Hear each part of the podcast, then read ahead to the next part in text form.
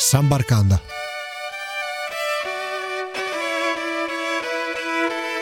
Cari amici radioascoltatori, un saluto da San Barcanda, da Nicola Pisetta. Oggi andiamo a parlare della Scozia per tutti gli studenti che non sanno quale destinazione Erasmus scegliere o tutti gli studenti che hanno bisogno di un corso di potenziamento di inglese all'estero. La Scozia potrebbe fare per voi. Un paese come l'Irlanda, come abbiamo visto con l'Irlanda nella prima puntata, molto misterioso, eh, molto affascinante anche a livello storico. Ha avuto una lunga storia alle spalle, la storia che ha avuto il suo più alto concentrato, se così si può dire, durante il Medioevo. È una terra, infatti, la Scozia piena di castelli, castelli che dominano i laghi, fiumi, le colline e tutto quello che c'è all'interno della regione stessa.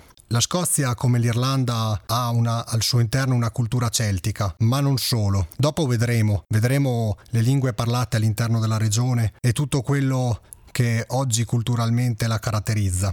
Si divide in due parti, da una parte le Highlands, dall'altra parte le Lowlands. Le Highlands sono quelle che occupano la parte nord del paese, le Lowlands la parte sud del paese verso l'Inghilterra. Una terra che mise in difficoltà non poco i romani. I romani la chiamavano Caledonia. Riuscirono a penetrare con Agricola nell'84 d.C. e attraverso la battaglia del Monte Graupio riuscirono a scacciare il popolo principale che abitava all'interno della regione, i Caledoni ma all'interno della Scozia stessa, dell'attuale Scozia stessa, non c'erano solo i Caledoni, c'erano anche altre tribù come i Damnoni, gli Otadini e tante altre tribù ancora, che diedero, per così dire, filo da torcere ai Romani. Erano talmente temuti che Adriano nel 122 d.C. decise di erigere un muro, di difendersi quindi, difendere la Britannia da un'eventuale aggressione da parte delle tribù. La Britannia, che allora ricordiamo era una provincia romana. Furono estesi quindi due muri, da una parte quello di Adriano, che come ho detto precedentemente fu costruito nel 122 d.C. e uh, si concluse pochi anni dopo. E poi ci fu il Vallo di Antonino, che fu costruito nel 143 d.C. nei pressi dell'attuale capitale scozzese Edimburgo. Fu un muro che uh, non ebbe lunga vita, nel senso che la prima volta che uh, fu invaso fu soltanto nel 196 d.C. Rimase per tre secoli finché non fu completamente abbandonato quando i romani nel 400 d.C. dovettero abbandonare l'isola, l'isola intesa come uh, quella che attualmente è la Gran Bretagna. Se da una parte quindi c'era la Caledonia e dall'altra c'era la Britannia con tutto quello che caratterizzava la romanità, quindi c'erano le terme come nella città di Bath che oggi sono visitabili, c'erano le ville, le strade pavimentate. Nella Caledonia invece le tribù vivevano attraverso case fatte da loro stessi, con tutto quello che la natura offriva. C'era un popolo particolare che uh, verso la fine uh, dell'era romana riuscì ad invadere quello che era la colonia britannica, uh, la colonia scusate, romana della Britannia stessa. Erano i Pitti, alleati con gli irlandesi nel 360 d.C. riuscirono a penetrare in Britannia e arrivare fino a Londinium, l'attuale Londra. Il nome latino era Londinium. E così poi, una volta che eh, l'impero romano si disgregò, cominciò una nuova era. Non erano i tempi bui eh, che noi consideriamo. Per loro è mm, sostanzialmente l'inizio della storia, quella che eh, darà poi l'identità al, alla popolazione stessa col passare del tempo. In Scozia oggi si parlano tre lingue, l'inglese, importato dai vicini dell'Inghilterra, dopo secoli di continui contatti, soprattutto anche dopo l'unione avvenuta all'inizio del eh, 1700, quella che fino ad oggi dura. E poi ci sono altre due lingue, quella gaelica, quindi importata dai, uh, dagli irlandesi, gli irlandesi colonizzarono parte del territorio, e poi la lingua scozzese. La lingua scozzese non è altro che una lingua germanica portata da un popolo, dagli Angli, partiti dall'attuale Germania, nel V secolo d.C. colonizzarono parte del territorio. Ed è una lingua che esiste tutt'oggi. Cartelli stradali sono addirittura trilingue in tante delle zone eh, delle Highlands, nelle zone soprattutto anche turistiche e anche non turistiche. Quindi sono comunque lingue tutelate.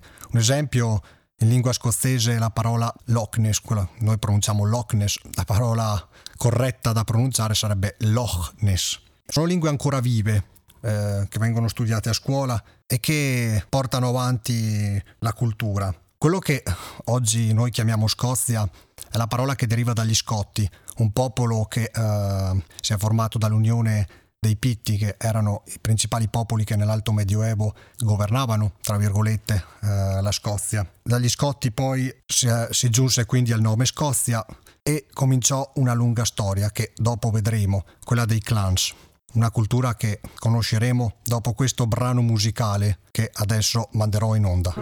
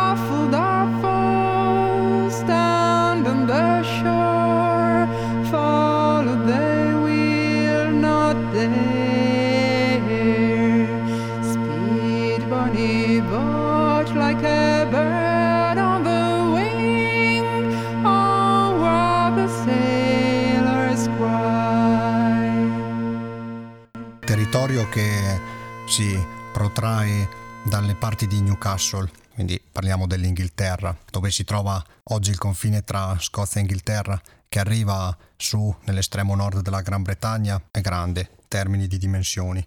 Proprio all'interno di questo territorio non si trova un'alta densità di, di popolazione. Il tema principale all'interno, tema storico principale all'interno di tutto, di tutta la terra era quello dei clan, clan che si dividevano le terre e che combattevano battaglie difensive o di attacco anche per potersi estendere da sud a nord. La parola clan è gaelica e sta a significare bambini. Il clan ha una tradizione ancestrale, il cognome che uh, si è sviluppato nel corso dei secoli è quello del figlio di, Facciamo un esempio. Il figlio di figlio del capo del clan o uh, il figlio di colui che fondò uh, diciamo quella famiglia dei clan. Cognome quindi patronimico e uh, quello che indica oggi il figlio di è il meglio conosciuto Mac. Facciamo un esempio di nomi. McDonald, McKinley, tutti i Mac che sentiamo oggi nel mondo, come Mackenzie, significano quindi figlio di. Quindi deduciamo che uh, Donald era il nome di colui che uh, fondò quel clan. McDonald era il più famoso perché uh, non si trovava solo in una determinata area, ma su più aree. Ci sono anche altri cognomi che non necessariamente avevano bisogno del prefisso Mac per indicare il figlio di.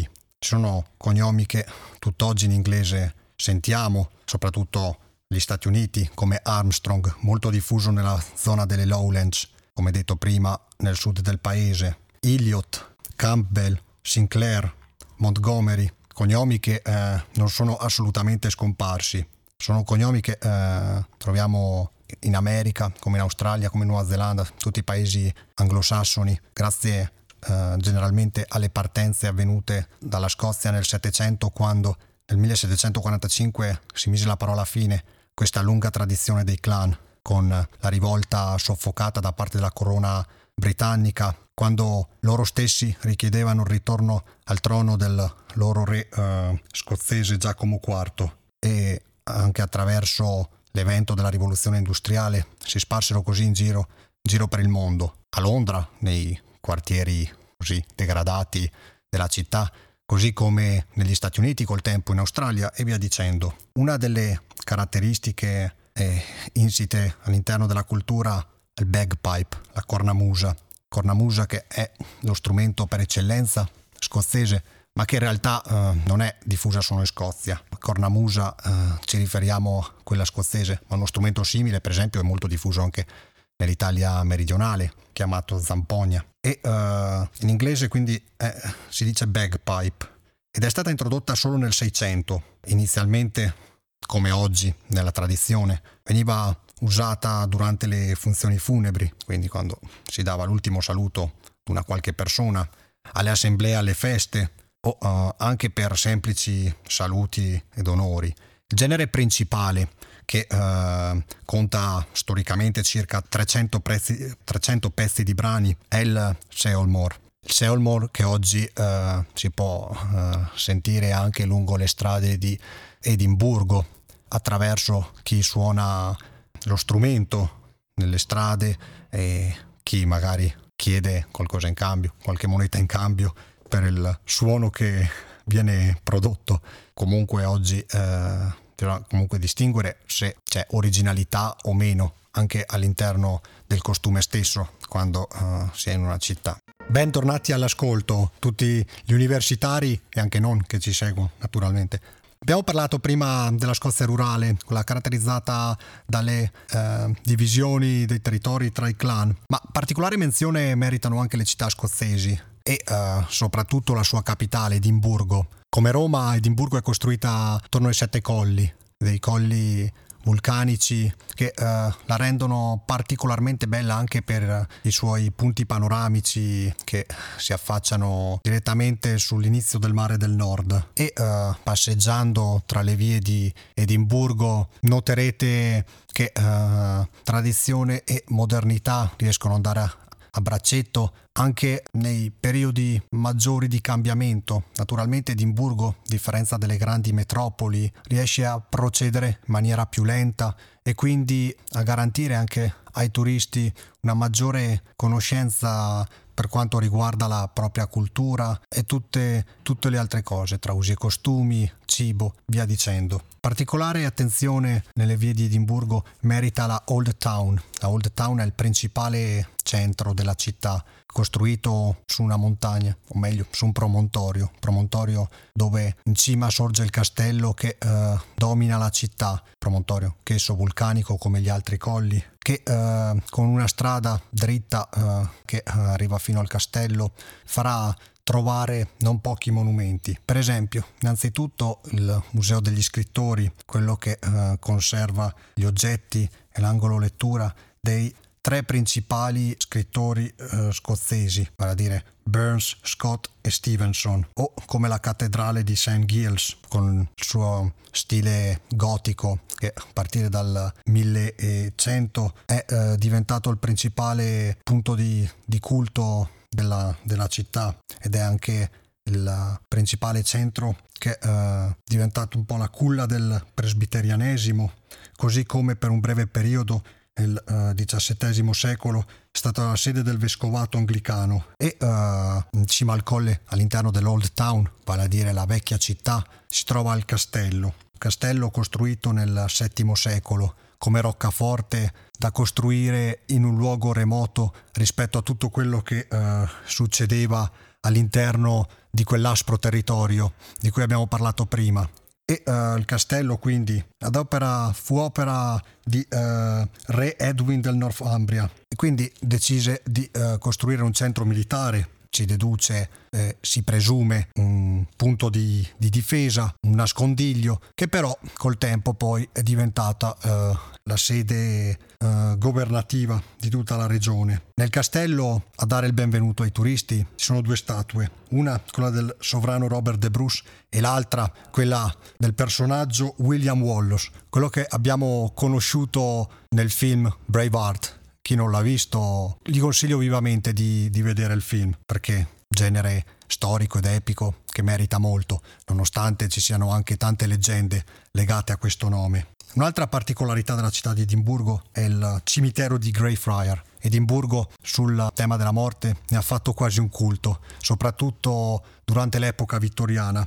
Uno dei simboli della città è un cane, uno Sky Terrier, di nome Bobby, quando nel 1858 vide morire il suo padrone, lo accudì per 14 anni sulla sua tomba, fino a quando anche il cane stesso morì. Divenne quindi il cane, se possiamo chiamarlo, cittadino onorario della città, quindi era il cane di tutti. Dal, da questa figura ne è stato tratto un film eh, firmato Walt Disney del 1961 dal titolo Greyfriars Bobby. Greyfriars quindi il nome del cimitero che uh, fa parte del tour che ogni giorno si organizza per i turisti, il tour della morte. Si visitano anche altri punti su cui si è fatta una vera e propria una vera e propria cultura. E poi ci sono anche particolari pub che eh, rappresentano un po' il, questo culto. Pub, così come naturalmente negozi di souvenir e via dicendo. Se da una parte abbiamo visto la città vecchia, anche la città nuova eh, merita eh, particolare attenzione. La città nuova è la parte più moderna, quella costruita a partire dal Settecento e eh, dove si trovano i negozi. Princess Street è eh, la via che eh, divide le due parti. Nella, nella città nuova sorge una uh, struttura neogotica, è il Museo Nazionale Artistico uh, della città, dove sono conservati dei delicatissimi quadri di Turner che possono essere esposti al sole soltanto in certi momenti durante l'inverno. Edimburgo è una città quindi che uh, racchiude mille facce, dai punti panoramici al, all'arte, alla storia, come per esempio meriterebbe particolare attenzione anche la, uh, vi, la visita al Museo Nazionale Scozzese ed è quindi a mio parere per tutte le città che ho potuto visitare una delle migliori, secondo me la migliore assieme alla città di Bath in Inghilterra e quindi la consiglio vivamente per tutti quelli che uh, come ho detto all'inizio della trasmissione vogliono scegliersi una destinazione Erasmus ma hanno il problema. Intanto auguro a tutti quelli che devono scegliere di scegliere naturalmente il meglio secondo i propri piacimenti, i propri interessi, ma su Edimburgo state tranquilli, non ve ne pentirete. Ci vediamo la prossima settimana con San Barcanda. Tema della prossima puntata sarà dedicato all'Islanda. Ora mando un, al- un altro brano, ci vediamo la prossima settimana.